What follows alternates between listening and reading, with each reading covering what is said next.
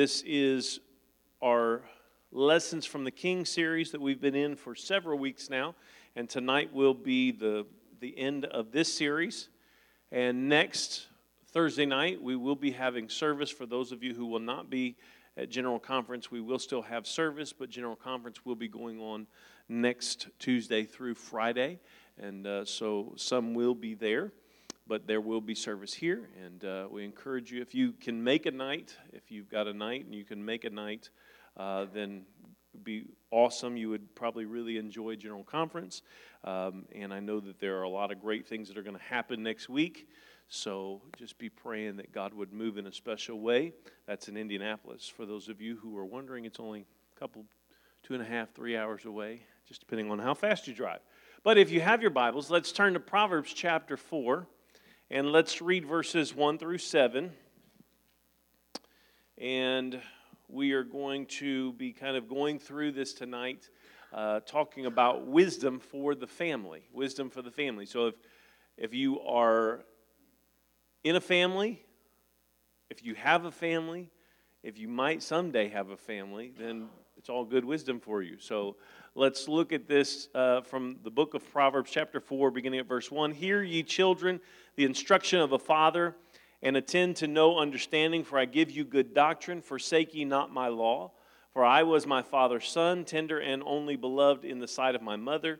He taught me also and said unto me, Let thine heart retain my words, keep my commandments and live. Get wisdom, get understanding, forget it not.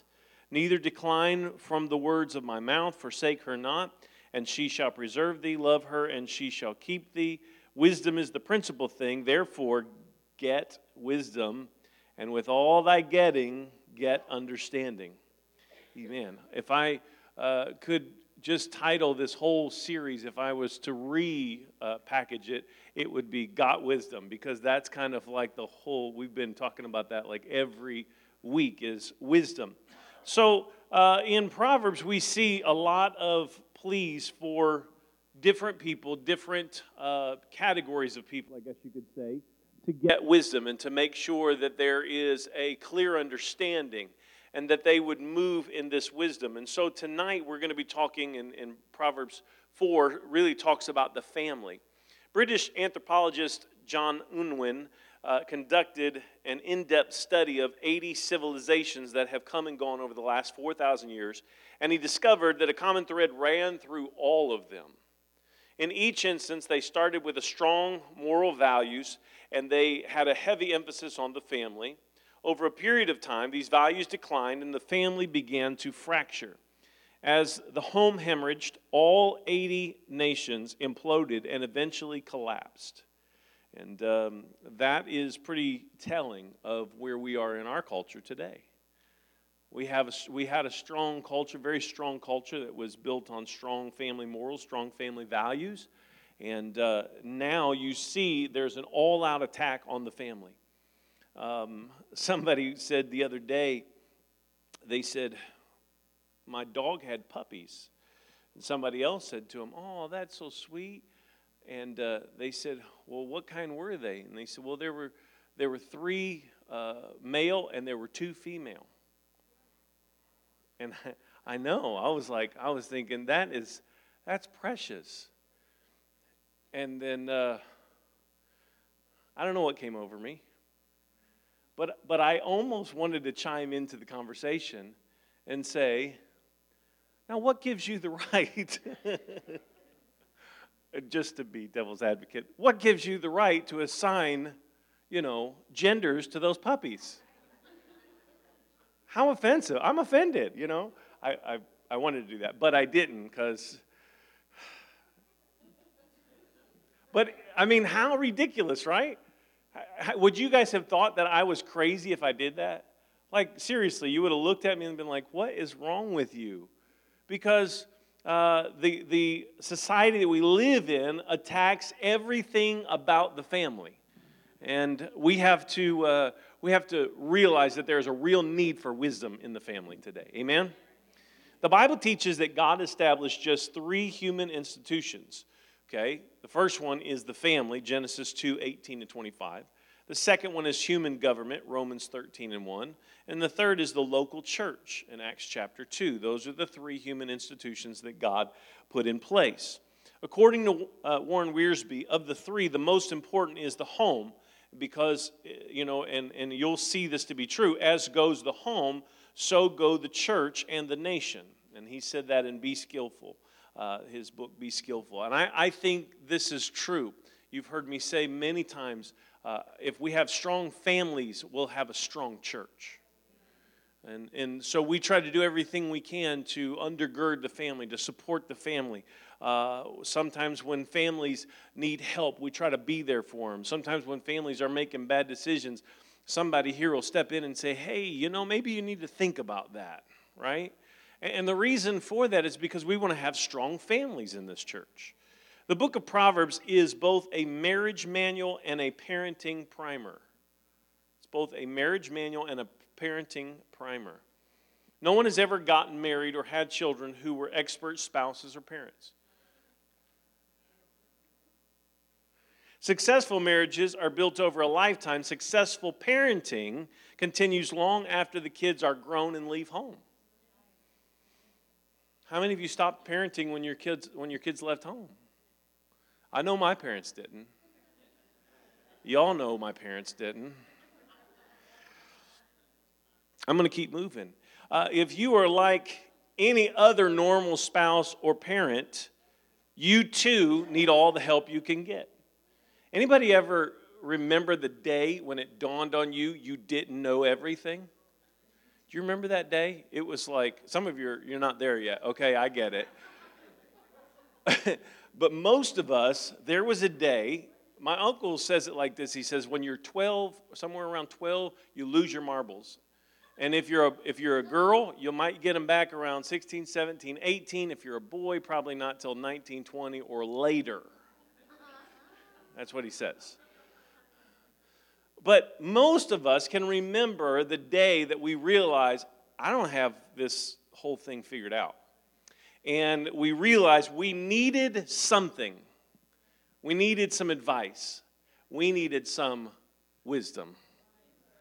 So, what did you do? Most of you, if your parents were around, you probably, the first call that you made was, Mom, what do I do?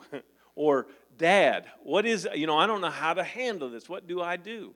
If they weren't around, then somebody who was like a mom or a dad in your life, you called them and said, Hey, I'm stuck. What do I do? Our primary source of instruction and guidance in any relationship, though, even above mom and dad, ought to be the Word of God. Our primary source of instruction and guidance should be the Word of God. So, it doesn't matter what mom or dad say, if it doesn't line up with what the Word of God says, then guess what? Stick with the Word of God. Amen?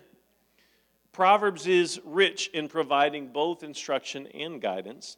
And uh, obviously, the lesson that sometimes may be difficult for us uh, maybe you've been hurt by somebody, maybe you've been hurt by a spouse.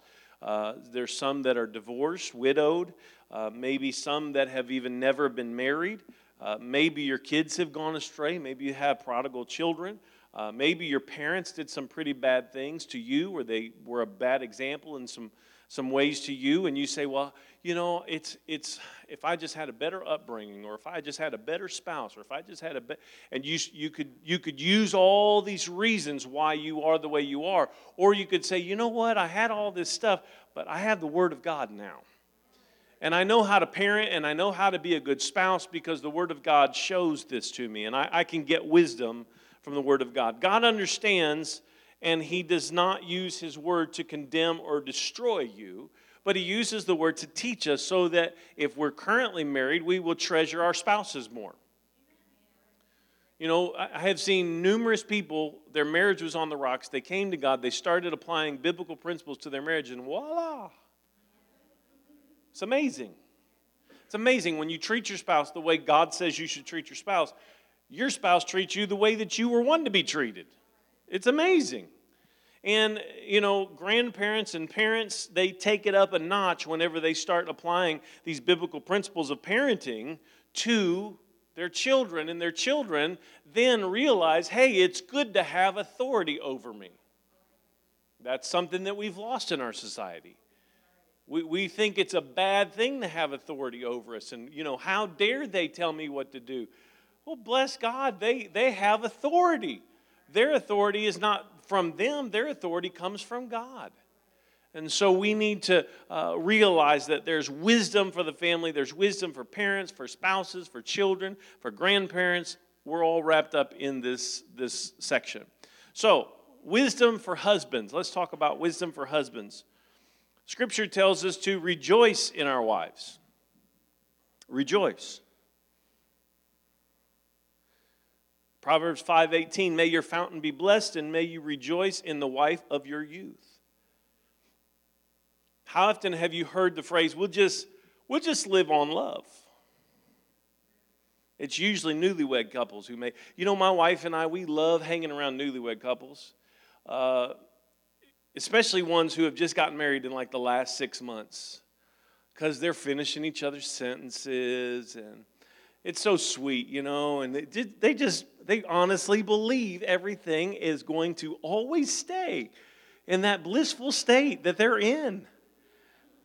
And we just smile, you know, and like if they start to argue, then they stop themselves. Oh, well, it's really, that, it's not that important. And we're just like, yeah, it is. but you'll find that out later. And we laugh a lot. We have a good time. But, you know, the truth is, uh, the honeymoon, when the honeymoon is over, and sometimes the honeymoon is over at the end of the honeymoon week or two weeks or whatever, but at some point when the honeymoon is over, then the drudgery sets in. The spark is extinguished. Uh, the, the, you know, blissful frolicking in the fields and, you know, everything is great and we just, you know, we just love each other so much and I just, life, you know, and oh, with Facebook, it's gotten even worse. And it's like, I just want to just mute all those people for like two years. And then, okay, all right, now reality set in. We'll just let it. What the writer is saying is rejoice in the woman you married as a young man. If a man is going to be the husband that he needs to be, then he must work hard at keeping the fire burning. It's his responsibility to keep joy in the relationship with his wife.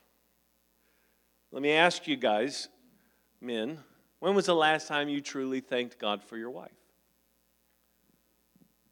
Ooh, it got really quiet. that was a little scary. Well, all she ever does is. When was the last time you truly thanked God for your wife? It's a simple question. The scripture says that you should rejoice in her, that you should be thankful for her, that you should find joy in her. Having a wife was never intended to be a burden or a drag, but instead, having a wife should bring you great joy. Proverbs 18 22 Whoso findeth a wife findeth a good thing and obtaineth favor of the Lord. You find a wife, you find a good thing. Now, for those of you who are thinking maybe at some point in the future I might find a wife, make sure you find a good wife. Because not all finding of wives is a good wife.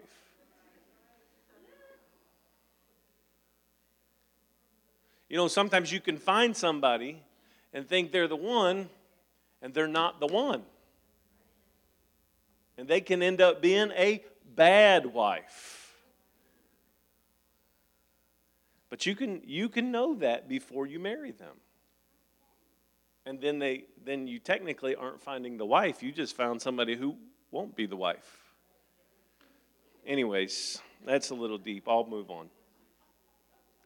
Look, I'm trying, I'm, I'm talking to my son. My son, hear my words. I'm talking to him right now. I mean, he's in the he's in the crowd. I'm talking to him. I don't want you to find the wrong wife. You know, somebody who treats your mom and your family wrong, that's the wrong wife.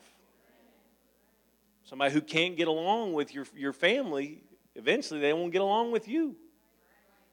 All right, I'm moving on. Divine delight is poured out on the husband who recognizes God's goodness in the gift of a wife. Gentlemen, don't ever forget that the woman you married was given to you by God. She belonged to you, but she belonged to him before she ever belonged to you. Before she ever became your bride, before she ever said, I do, she was his child. Proverbs 18 22, whoso findeth a wife findeth a good thing, obtaineth favor of the Lord. Notice it does not tell us that a woman, what a woman finds when she finds a husband.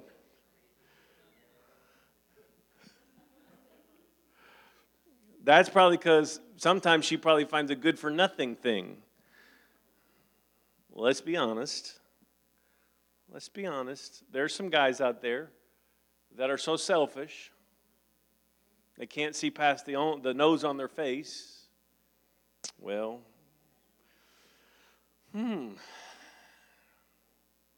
It's better for some people to stay single. It really is.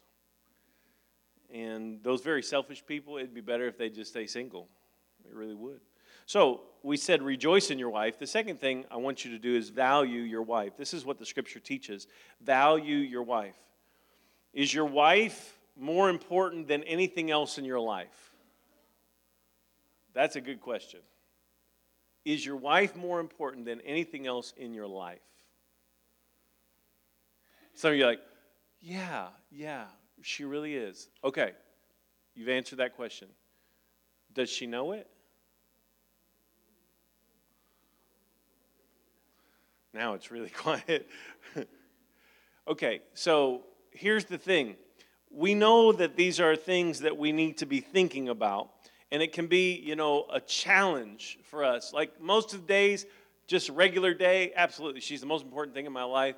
I have no problem telling her. But there's certain times, right? There's certain times whenever, you know, maybe your favorite football team is on, or it's hunting season, or fishing season, or NASCAR. I don't know what your season is.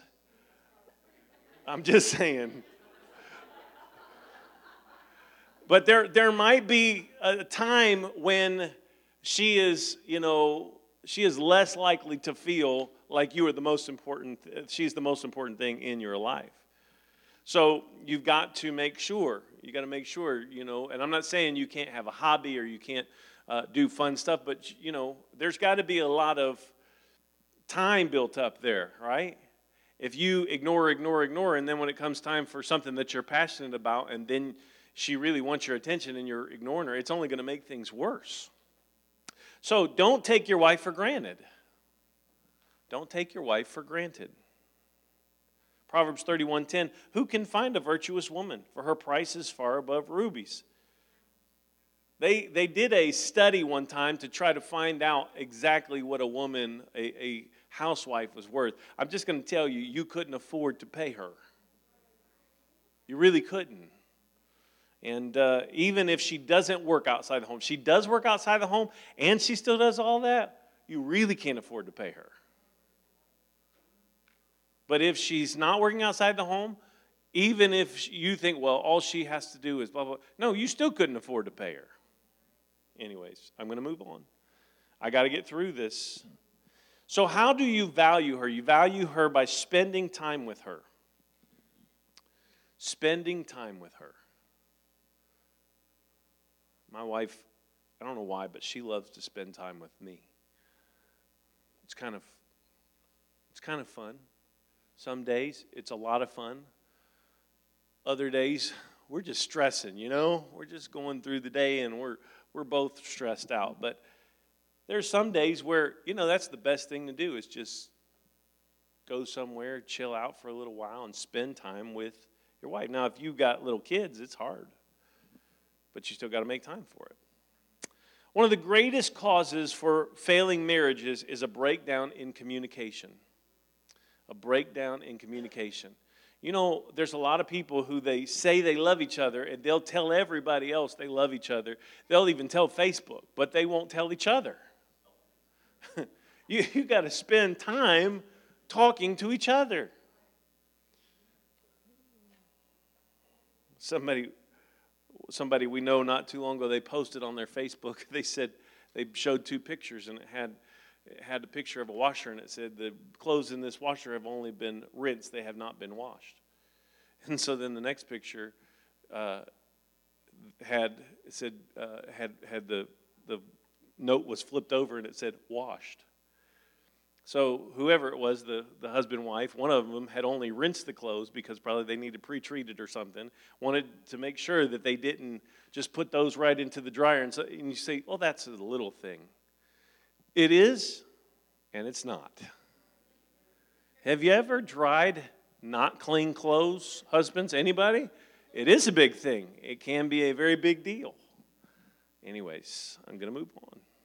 It's kind of like that special towel in the bathroom you don't use. Communication is a really good thing. Those are for looks. And that special soap is for looks. It's not to be used. When you use it, you set off a chain reaction. And it's, it's better if you don't set off the chain reaction. It doesn't take a genius to realize that if you're not spending much time with your spouse, you're not communicating with them. Because a lot of our communication is nonverbal, right? Um, I'm always like, I, I, my wife is a kind of introverted person at times, not always, but at times, and sometimes she does not tell me what she is thinking. Is this true, Mike and Don? Is this true? She's she doesn't always tell me what she's thinking, so I have to read the nonverbal communication. And if I'm not looking, come on now, Mike knows what I'm talking about. And if I'm not looking at her, and if we're not eye to eye communicating, then I'm to miss some cues, right? Everything okay? I'm fine. No, no, no, wait, let me look at you. Let's go through this one more time. Are you sure everything? Oh, oh, yes, I'm fine that never means what it's it's it's not. If it's you have to read the nonverbal cues. So communicating is only possible when you're spending time together. Many times, what she needs is not a new dress, a dozen roses, or a trinket. What she needs is your undivided attention.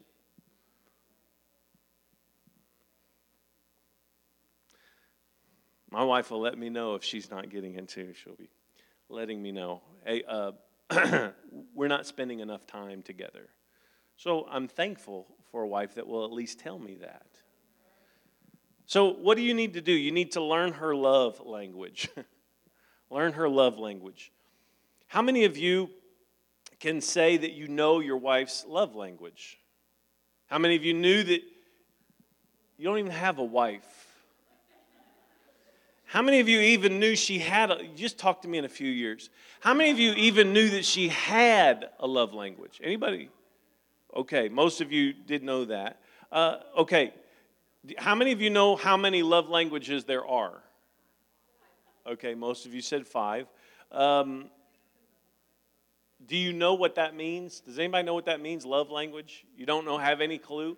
Oh, good, good. All right. So it's a whole different study. Uh, but if every married person would read the book, The Five Love Languages by Gary Chapman, you could improve your marriage.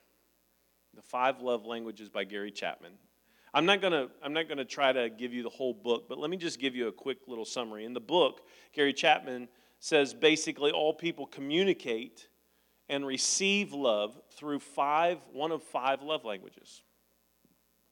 Okay? They communicate and they receive love. So they communicate their love and they receive love back by one of five love languages. And here, here's what they are briefly the first one is physical touch, the second one is words of affirmation, the third one is quality time, the fourth one is gifts.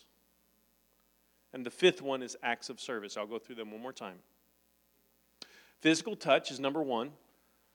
Words of affirmation are number two.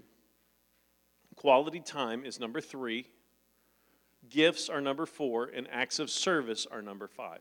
Now, again, you can agree or disagree with him. I'm not saying that that's uh, 110% dead on. I'm just saying it will give you some food for thought, okay? It will help you to understand maybe my wife and I speak a different love language.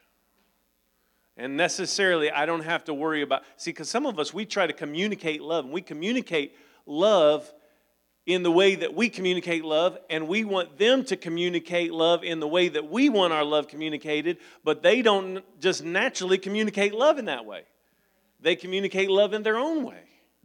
And so we have to learn how each other communicates love and how we receive love.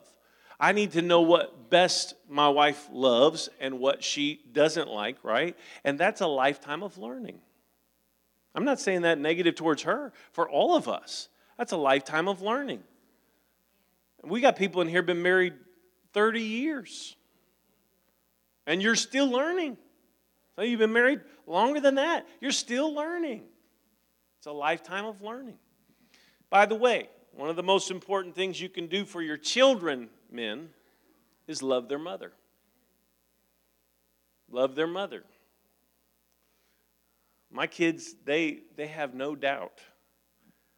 You know, it, it's hard to be in our house and, and not see that there's some love there. Now, do we argue every once in a while? Yes, we do argue. We've, we've only been at this 22 years. We don't have it all figured out. But for the most part, you know, some people are like, uh, you know, I never saw my parents hug each other or kiss each other. Oh, my, my kids have seen that. Sometimes they're like, ooh, guys, come on. They need to know that we love each other. It's a healthy thing. All right? All right, so pursue pu- purity and faithfulness. Pursue purity and faithfulness. The book of Proverbs provides some pretty graphic warnings against adultery. Proverbs 5:22 The evil deeds of a wicked wicked man ensnare him the cords of his sin hold him fast. Every marriage has its good and bad days.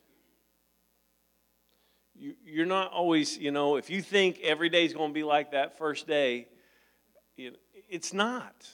It's just not. I, I, I know my wife loves me, but there are some days she's not in love with me. You know, it's, it's okay. She made a commitment. She loves me. I made a commitment. I love her. Many times we fall back in love or whatever you want to call it. you know that, that goofy feeling right that fuzzy feel good feeling but that's not that's not marriage and and anybody who tells you that it is and that's what it should be man they never married somebody who snores i'm just saying I'm just saying, my wife has to love me. You can't put up with that if you don't love somebody. Anyways, I'm going to keep moving.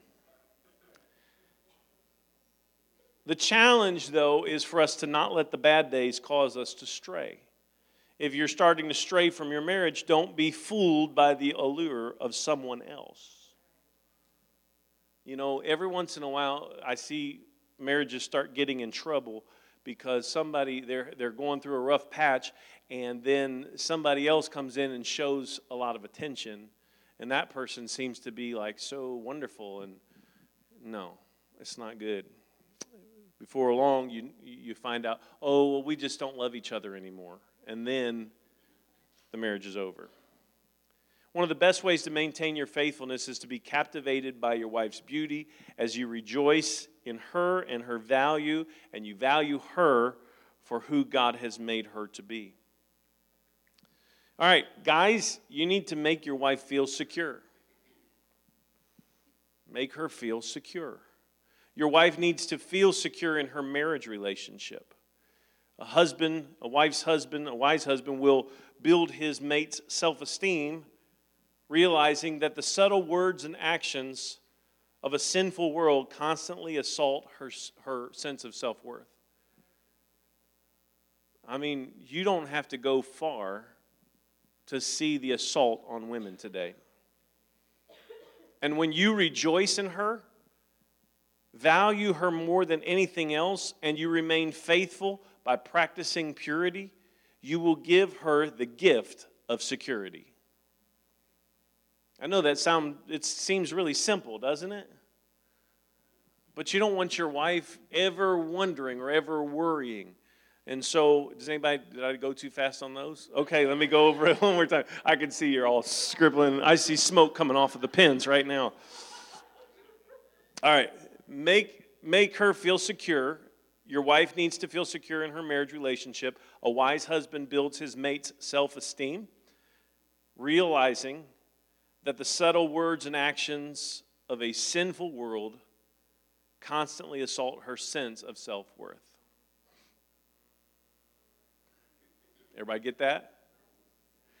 All right. A wise husband builds his mate's self esteem, realizing that the subtle words and actions of a sinful world constantly assault her sense of self worth. All right. When you rejoice in her, value her more than anything else, and remain faithful by practicing purity, you will give her the gift of security. Better, right? Good. Some of you don't take notes, some of you won't remember it anyways. But there it is. Now you have it. I challenge you go back in a month and see how you're doing. All right. We, we covered wisdom for husbands. Whew.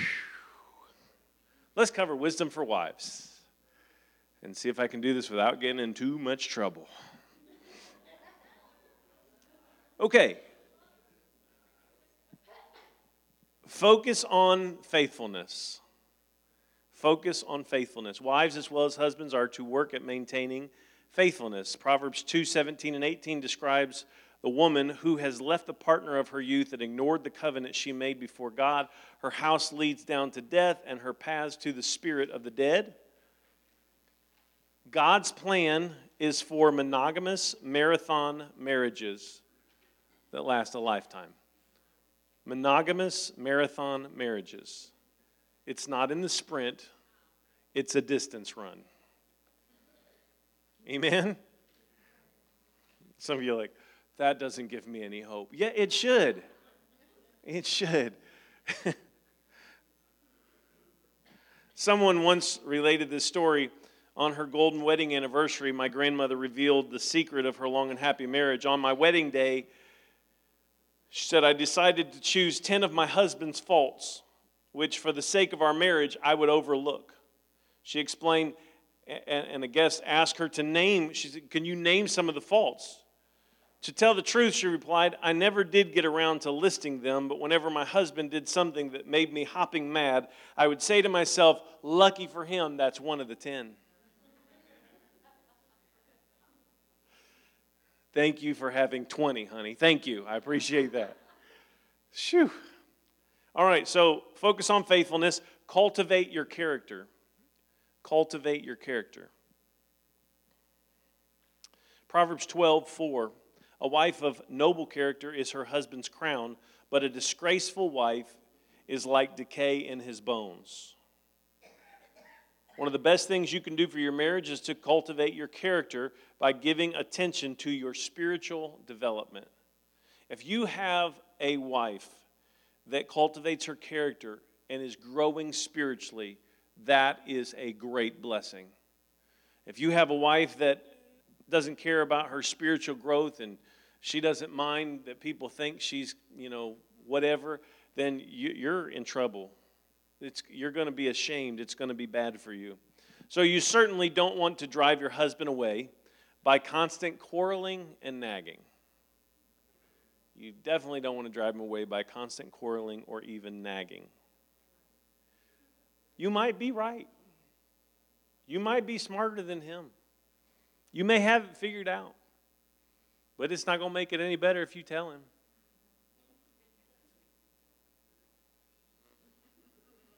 I told you I got to get through this, see if I can get through this unscathed. Proverbs 21 9 in the message translation, it paints a very vivid picture. Says, Better to live alone in a tumble down shack than to share a mansion with a nagging spouse.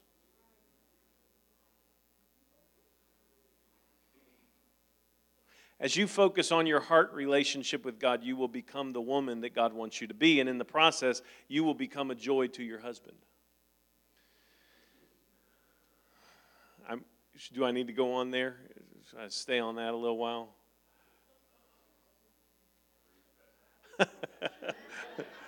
it's going to it's going to get interesting in a minute. Um, there are there are better ways at achieving the same objective. Um, you need to just find out what your husband's love language is and start speaking it. I'm just gonna I'm just giving you that free bit of advice rather than going on and on and on and, and, and explaining why you know you, you can't understand or how disappointed you are, et cetera, et cetera. It would be better if you would figure out what speaks to him and use that and communicate through that than to continue your constant talking because it's not getting anywhere. Whew. Man, it's quiet. I'm just trying to get through this. Okay, bring good to your husband. Bring good to your husband. Bring good. Proverbs 31 10 through 31 gives us an excellent illustration on how to reinforce your husband's significance. Um, there is another book, I, I, didn't put it in here, it's not in here, but I would tell you that it, it's pretty, pretty dead on uh, on a lot of areas. It's called Love and Respect. Love and Respect, that's the name of the book. Uh, it talks about how greatest, the greatest need of women is to be loved and to feel loved and cherished. The greatest need for men is to be respected and honored. And you could say, oh, well, I don't know if that's true for me. Just read the book, you'll see. It's, it's in, in people that, that don't figure that out, they're on a crazy cycle. They're, just on a crazy side, and it just, it just doesn't seem to get better. But this is what Proverbs 31 10 to 31 uh, says this is how you can reinforce your husband's significance. She brings him good and not evil. She brings him good and not evil. You, when you get married, you become a team. You're working together. So, when all you ever bring to the team is negative, that's not good. But if you do stuff that enhances the team, enhances the family, enhances the, the situation, and you are bringing good into the situation, even when it's not a good situation. You know, well, if he could afford, if we could afford a better place, if we could afford this, or don't just don't start there. Make what you have the best it can be. You know, growing up, I watched my parents. We lived in some places that were interesting, to say the least. I didn't know it until I was grown. I look back now, I'm like, whew, we was Pope. I mean, we, we were, we were. And, and, and I didn't even know it at the time. I had no idea because they worked at making it the best it could be. They brought good to each other. And I know my wife's family did the same thing. And we, you know, we've talked several times of how it's kind of cool that God brought us together because we both understand what it's like. You know, when when you know Mike has to get a job for Roto Rooter because they got to pay the bills. That's not a job that anybody goes looking for. You know, it's like, hey, um, sign me up. No, but you do what you have to do, and you make the best of a bad situation. So bring him good and not evil. Uh, B is she is industrious. She's industrious. That doesn't mean Pinterest, ladies. Don't be, that was not my endorsement for Pinterest. My goodness. If you go look up Pinterest fails, that's all I'm going to say. That, that is not all industrious. You can be industrious without Pinterest. Many women were for centuries before you. She takes care of the home we showed our house last night. My wife, she was, she had that place spick and span. I mean, I wanted to buy it.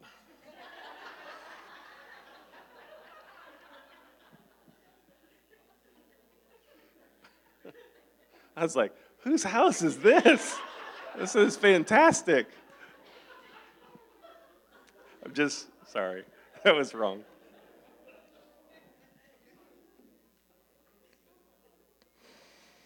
She is, she is conscientious financially. She is conscientious financially.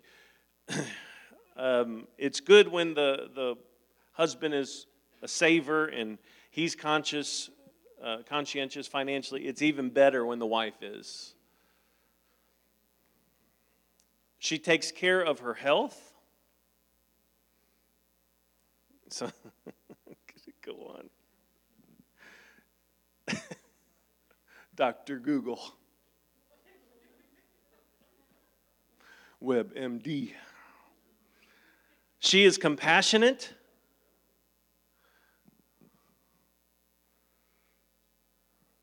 She is dignified. You ever seen an undignified woman? Ugh. Ugh. It's just nasty. She guards her tongue.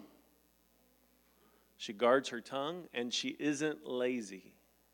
She guards her tongue, and she isn't lazy. I said it before, but let me move into this next part. Everybody good? Can we move on? I got to keep moving, guys. Uh, learn his love language. Men need to be loved and respected as much as women do. They also want to feel as if you understand them. If you expect him to know and speak your language, then learn his language. Again, to keep you out of that crazy cycle. All right, encourage him. Encourage him. Do you think the best of your man by encouraging him and building him up? Or are you more like the woman of Proverbs 27 15? A continual or constant dripping on a rainy day and a cranky woman are much alike. Hey, look, don't get mad at me. That's Bible, y'all. I did not write that.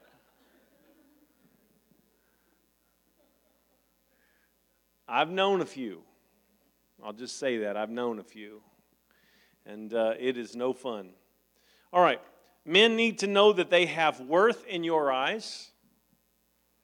If they feel like a failure, if they feel like nothing to you, um, they're going to have a hard time loving like you want them to love you. They find a major part of their value in your acceptance of who they are and what they do. When was the last time you told your husband you were proud of him?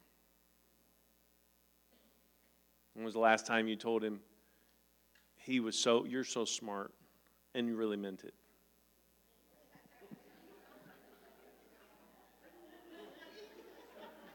Why y'all laughing? Oh, I told him. I told him.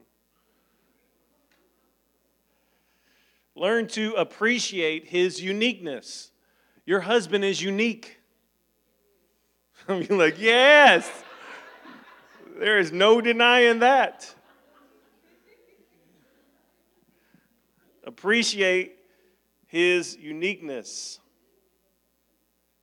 Some are more unique than others.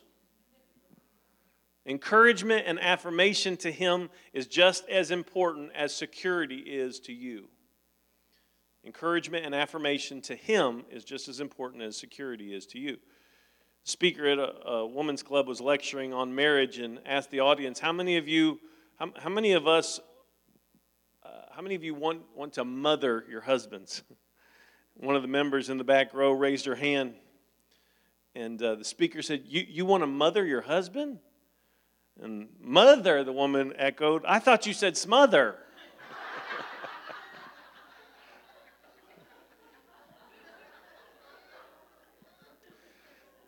Three in the morning and he's snoring, you know. That's where they said, Have you, they, they asked a couple, you know, said, Have you ever, did you ever think about divorce? And they were married for like 60 years. Said, Do you ever think about divorce? And the wife said, No, but I thought about murder a lot of times. All right, wisdom for grandparents. We can move off the wives. It's a good thing these lights aren't hot. All right, wisdom for grandparents. Have you ever seen the bumper sticker that says, If I had known, known how wonderful grandchildren can be, I would have had them before I had kids? I'm telling you, grandkids get away with so much more than kids do. Shoo! But the impact of grandmas and grandpas in history is beyond calculation. Every person in the bloodline from Adam to Christ was a grandparent, and many of them made a lasting difference. Hezekiah was one of the best kings God's people ever had, but his father, Ahaz, was very wicked. Fortunately, he had a grandpa named Jotham who walked with the Lord. Hezekiah took after his grandfather rather than his father with wonderful results, both, both personally and for the kingdom that he ruled. Maybe the dad was not good, but grandfather stepped in and said, Hey, I can make a difference. Proverbs 17, 6, children's children are the crown of old men, and the glory of children are their fathers. Your children may have kept you poor. Amen but their children will make you rich. All the grandparents, you have a wonderful opportunity to make a difference in the lives of the next generation. Live your life now in order to leave a legacy of love and faithfulness that will continue long after you die. How do you want your children and your grandchildren to remember you, to remember your marriage, to remember your walk with God? Leave a legacy now. Well, I don't think it's all that important. You're fooling yourself. They're watching you. You are their hero. You're, I mean, they are your hero. You are their hero. I said it right the first time. And they are your hero sometimes, yes. But they're watching you. If you get an attitude with each other, or you guys can't foster friendliness and relationship in your family, then, then what are they gonna, how are they gonna benefit? Right? If they see your walk with God as superficial, they might think, eh, I don't know. I mean, the church we go to, they talk about prayer all the time, but yeah, my grandpa never prays. My grandma never prays. They, they talk about having respect for authority, but when we leave the church, man, they're talking about pastor like he's the worst person. You're hurting yourself. I'm not talking about examples here in the church. I'm, I'm, maybe there are, I don't know. I'm just saying from personal experience, my life, I've seen this. I've seen grandparents who could have made an incredible difference in their kids' lives, but instead they chose to live a, a half hearted life for God. And because of that, their, their grandchildren and their children suffer. So, this was said of a well respected man when he died. He was the type of man that little boys dream about being and the kind of man old men wish they would have been. Think about it. He was the type of man that little boys dream about being and the kind of man old men wish they would have been. Grandparents can make a very powerful impact can make a very powerful impact. You say, well, I, you know, I, I realize that I've made some mistakes in parenting. You know what? It's good that you realize that. But don't beat yourself up because everybody makes mistakes. What you need to do now is do the very best you can. Pray for your grandchildren and do the, the best that you can to make an impact in their generation. If one generation goes astray, the next generation can be brought back through the influence of the grandparent. We have biblical example. You say, but I'm not that important. You're, you are that important. You might think their parents have more uh, sway, and they do, but you don't, don't ever forget that you have an importance in their life. Some of you are bridging the gap between parents and children, and God is using you mightily. You're bridging that gap. It's going to happen. It's not happened yet. Things are still a little chaotic. It's still a little crazy, but God is going to help you. You may have an opportunity for a short period of time while they're young, or God may give you a window of ministry during their teenage years. You are grand in their eyes, so keep it up. Keep it up. They're watching you. A recent study shows that the bond between grandparents and grandchildren is the second in emotional power and influence only to the relationship between the parents and the children. Unfortunately, of the children studied, only 5% reported a close, regular contact with at least one grandparent. The vast majority see their grandparents only infrequently, not because they live too far away, but because the grandparents have chosen to remain emotionally distant. Dale Evans has written a lot about her 16 grandchildren, and her advice is if you want to establish a warm bond with your grandchildren, get rid of the parents.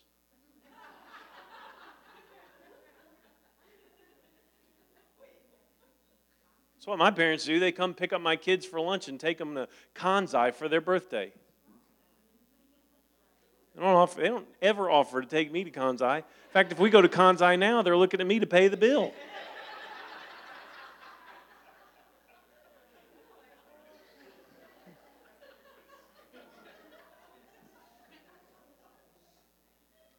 Just kidding. Kind of. Just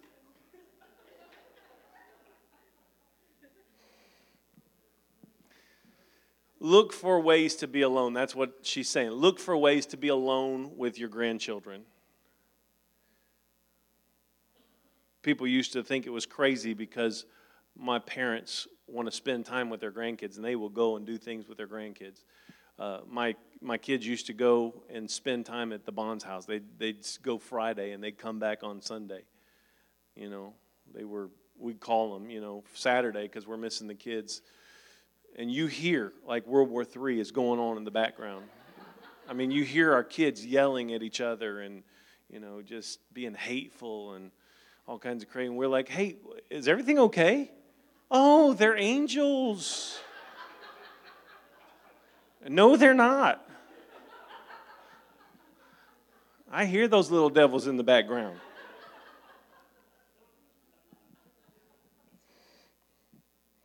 The kids of your kids are not only heirs to your possessions, this is important, they will inherit your values, your character, and in many cases, even your faith. So spend time with them. All right, grandparents, I'm going to leave you alone as we move to the end here. Wisdom for parents. Proverbs gives several admonitions for parents, we're going to focus on just three, okay? First of all, is revere God. Parents, you need to revere God. Fearing God is not only the way to wisdom, it is the prerequisite for parenting. If you don't fear God, if you're not afraid, uh, and you don't have any reverence or respect for God or for the things of God or the ways of God, I can tell you, your, your, your kids are going to be messed up. Period. 100% of the time. Proverbs 14 26. He who fears the Lord has a secure fortress, and for his children it will be a refuge. When God is number one priority in our families, we will be blessed and our kids will find parenting a place of safety. That makes sense, doesn't it, right? When you're walking with God, you're able to spiritually shepherd your, your sons and your daughters. They'll sense then that the home is a safe place where they can always find refuge even in the battles of life. Mothers who revere God are praised by both their husbands and their kids in Proverbs 31 28. Her children arise and call her blessed, and her husband also, he, and he praises her. Abraham Lincoln once said, No one is poor who has a godly mother. The wise woman recognizes that her outward beauty will pass away, but a woman who fears the Lord is to be praised. Proverbs 31 30. We have to fear the Lord. We have to make His principles our principles in parenting. Because if we don't, we're, we're destined for some failure. Our children will, will miss out on those godly ways. Number two here is provide instruction. Revere God, provide instruction. One of the most significant parenting jobs we have is to teach and train our kids. If you don't teach them and train them, school will. The kids at school will. Hollywood will. Disney will. YouTube will. Teaching and training will happen. They will learn. But is it going to be from you? Or is it going to be from another source? We've had talks with our children, and, and we said, I know this is a complicated subject. This is kind of a difficult subject for us to talk about, but I'd rather you hear it from me. I'd rather you get it from us. I'd rather we discuss it than that you hear it from some other place. Provide instruction. Proverbs 1 8, pay close attention, friend, to what your father tells you. Never forget what you learned at your mother's knee. Perhaps the best known proverb on parenting is found in Proverbs 22 6, which my mother quoted to me just about every day of my childhood. Train up a child in the way he should go, and when he is old, he will not depart from it, she would say as she was spanking me. I'm just doing what the Bible says. It's true. It's funny, but it's true. Um, you say, well, that's, that's horrible. No, it, it really isn't horrible. Because had she not trained me, I wouldn't have known. And some of my friends that didn't get trained the way I got trained, they didn't make it. Not only did they not make it in serving God, they didn't make it in life. So, do I regret getting any spankings? No. No. I needed more. I needed more. I don't often admit that, Mother.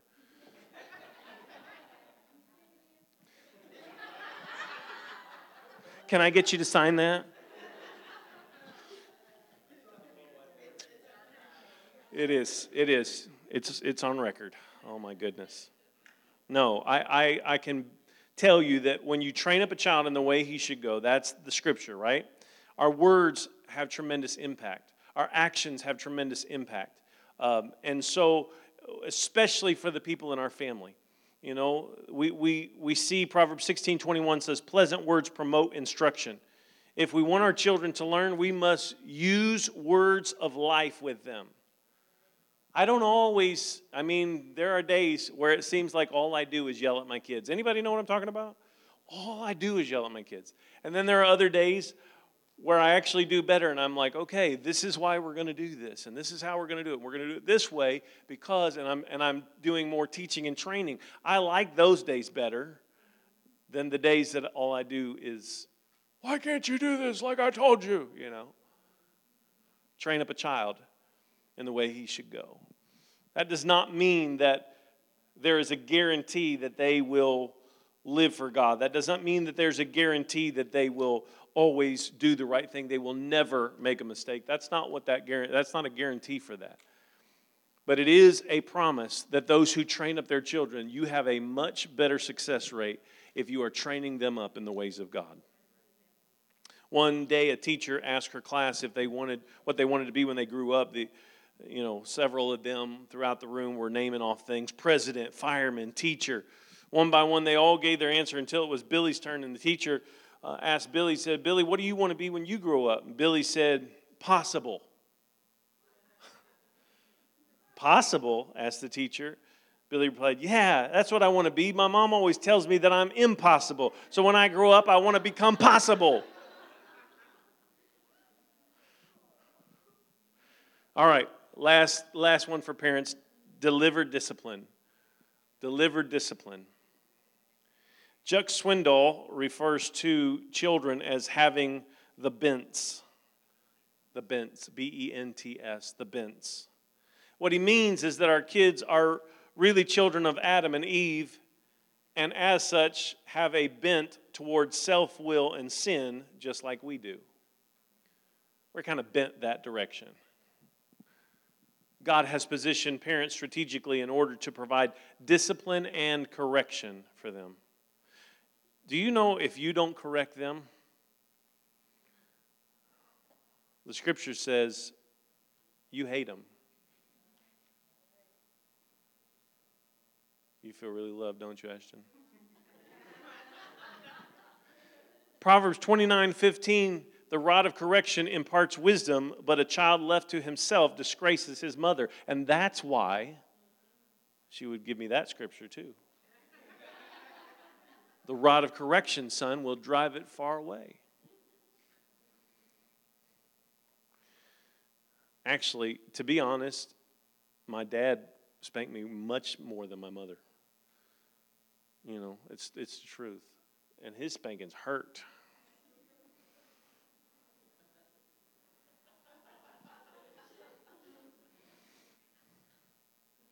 But the rod of correction will drive it far away. Leonardo da Vinci once put it this way He who does not punish evil commands it to be done. Proverbs 22 15, a youngster's heart is filled with rebellion, but punishment will drive it out of him. You got a youngster? Guess what's in their heart? Rebellion. Guess what you're there for? Discipline. When we correct our children, it's important to do it out of love. Don't do it out of meanness. Don't do it out of hate. Don't do it out of anger, although sometimes you will be angry. And then you got one of those kids that gets you laughing. You trying to spank them, you're trying to punish them, and they get you laughing. Anybody know what I'm talking about?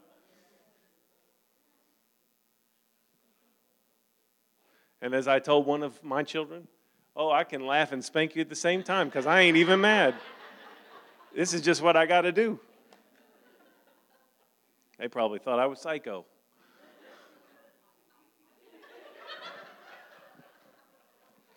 It's a biblical command. I got to do it. All right.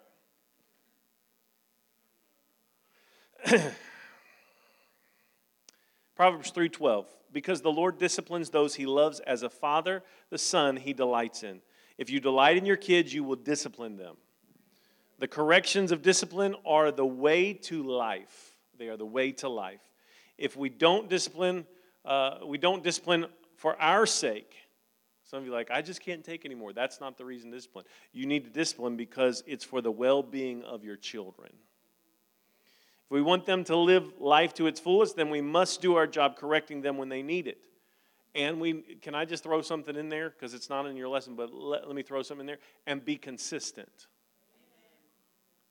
If something's wrong at 2 o'clock on Monday, it should also be wrong at 7 o'clock on Wednesday, and at 3 o'clock on Thursday, and 5 o'clock on Friday. It's not okay one day and then the next day, why are you still doing this? No, it was okay yesterday, so you communicated that it was okay, and now you're going ballistic on them. Be consistent. There are certain things in our house that are we just didn't tolerate. We just wouldn't we just wouldn't put up with them. Rebellion was one talking back, lying, those things we just never put up with. You know, don't talk about like Kathy will pull out the Bible and make you quote scripture. You you will have to read those scriptures. All liars have their part in the lake of fire. Serious parenting, extreme parenting. All right.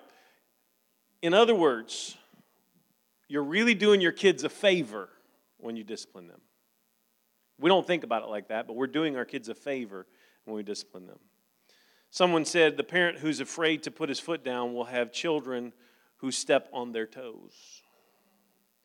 Don't be afraid to put your foot down. Sometimes you have to.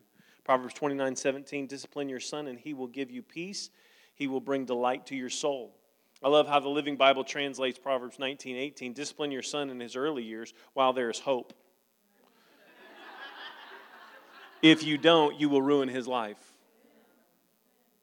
I've told a few people that recently. I said, Look, you're in critical years. Please don't mess around now. Please don't put church and God and your relationship with God and discipline. Don't put all those things on the back burner now because by the time they get to your, their teenage years, it's too late. If you let them talk back and lie and do whatever they want to now, you're, you're going you're gonna be in for some trouble in a few years. All right, that was, I'm, I'm trying, guys. I'm really trying. Um, let's look at, I got a few more fill in the blanks for you, right? When we instruct and discipline our children, it's important that we provide a good example for them. Don't be like the person, that lady that I told you about uh, not too long ago. She's in the parking lot there walking to the car, and she, with cigarette in her hand, now don't you ever smoke. Seriously. You know, that's you're teaching them by example. That's why revering God is so critical. I can tell but never teach until I practice what I preach. I can tell but never teach until I practice what I preach. All right, parents, you are now off the hot seat. Children, everybody's save the best for last. Proverbs also provides some helpful principles for children and teenagers. I'm so glad mine are in here tonight. Grow in wisdom. Get wisdom. That's what the scripture says. So grow in wisdom. Much of the book of Proverbs is arranged as words of wisdom from a father to his growing son. Proverbs 2 challenges children to accept wisdom and apply understanding. Don't just have head knowledge, but know how it applies to life. You know, a lot of the conversations me and my children have, and my wife and our children have, it's talking about how what they know applies to life. How what we do and why we do it the way that we do it, that why that's a good way for living. That's how our family chooses to do things because it's a biblical principle. All right? So, uh, children are not only to strive to get good grades in the classroom, but to do well in the school of wisdom. You can have good grades and, and have, the, have a bad attitude and not have very much wisdom. Proverbs 10:1 A wise son maketh a glad father, but a foolish son is the heaviness of his mother. Man, I was a heaviness of my mother many days. Choose friends wisely. We talked about this a little while ago, but let me say it again. Choose friends wisely. Show me your friends, and I'll show you your future. Show me your friends, and I'll show you your future. Some of the young people, some young people struggle spiritually because of the friends they hang out with. Not because they have bad parents, they're just hanging out with the wrong people. If your friends, if your kids don't have good friends, you need to step in and help with that. Make opportunity. Oh, God, help me. I'm going to say some stuff that's going to make somebody mad. That's okay. I am sick and tired of hearing parents, well, you know, uh, my kids, they just don't, they don't feel accepted. They don't feel loved. You know, they, they just, they don't have any friends. And these same people will not bring them to anything that's going on at the church. They barely make it on Sunday. I mean, and many times they make it once a month or twice a month, and these same people be like, "Well, you know, my kids just they don't feel like they fit in," or they, why? Because they're never here. It's not because anybody here's making them feel bad. And there's so many times where you know uh, some people they they they get this thinking, they get this thought in their head that uh, it, it's really a bad thing. It's not a bad thing if your kids don't have good friends in their life, make opportunities for them to get good friends in their life. And I'm not saying everybody that comes to church is, is always a good friend because I had I went to several churches and I, I, can be honest with you, some of the friends that I made at church, they, they weren't good either. So you have to be tuned in. You know, I don't know. That's probably made you mad. I said the parents were off the hot seat, but that wasn't actually true, was it? All right. So Proverbs 28 7 Whoever keeps the law of God and man is a wise son, but he who is a companion of gluttons and the carousing, self indulgent, extravagant shames his father. That means if you're not hanging out with the right people, you're going to embarrass your family. All right, listen to instruction. Listen to instruction. Proverbs 19:27 Stop listening to instruction, my son, and you will stray from the words of knowledge. When you think you know it all, nobody can tell you anything. I know many of you probably don't believe this, but even the discipline you receive when you mess up is a good thing.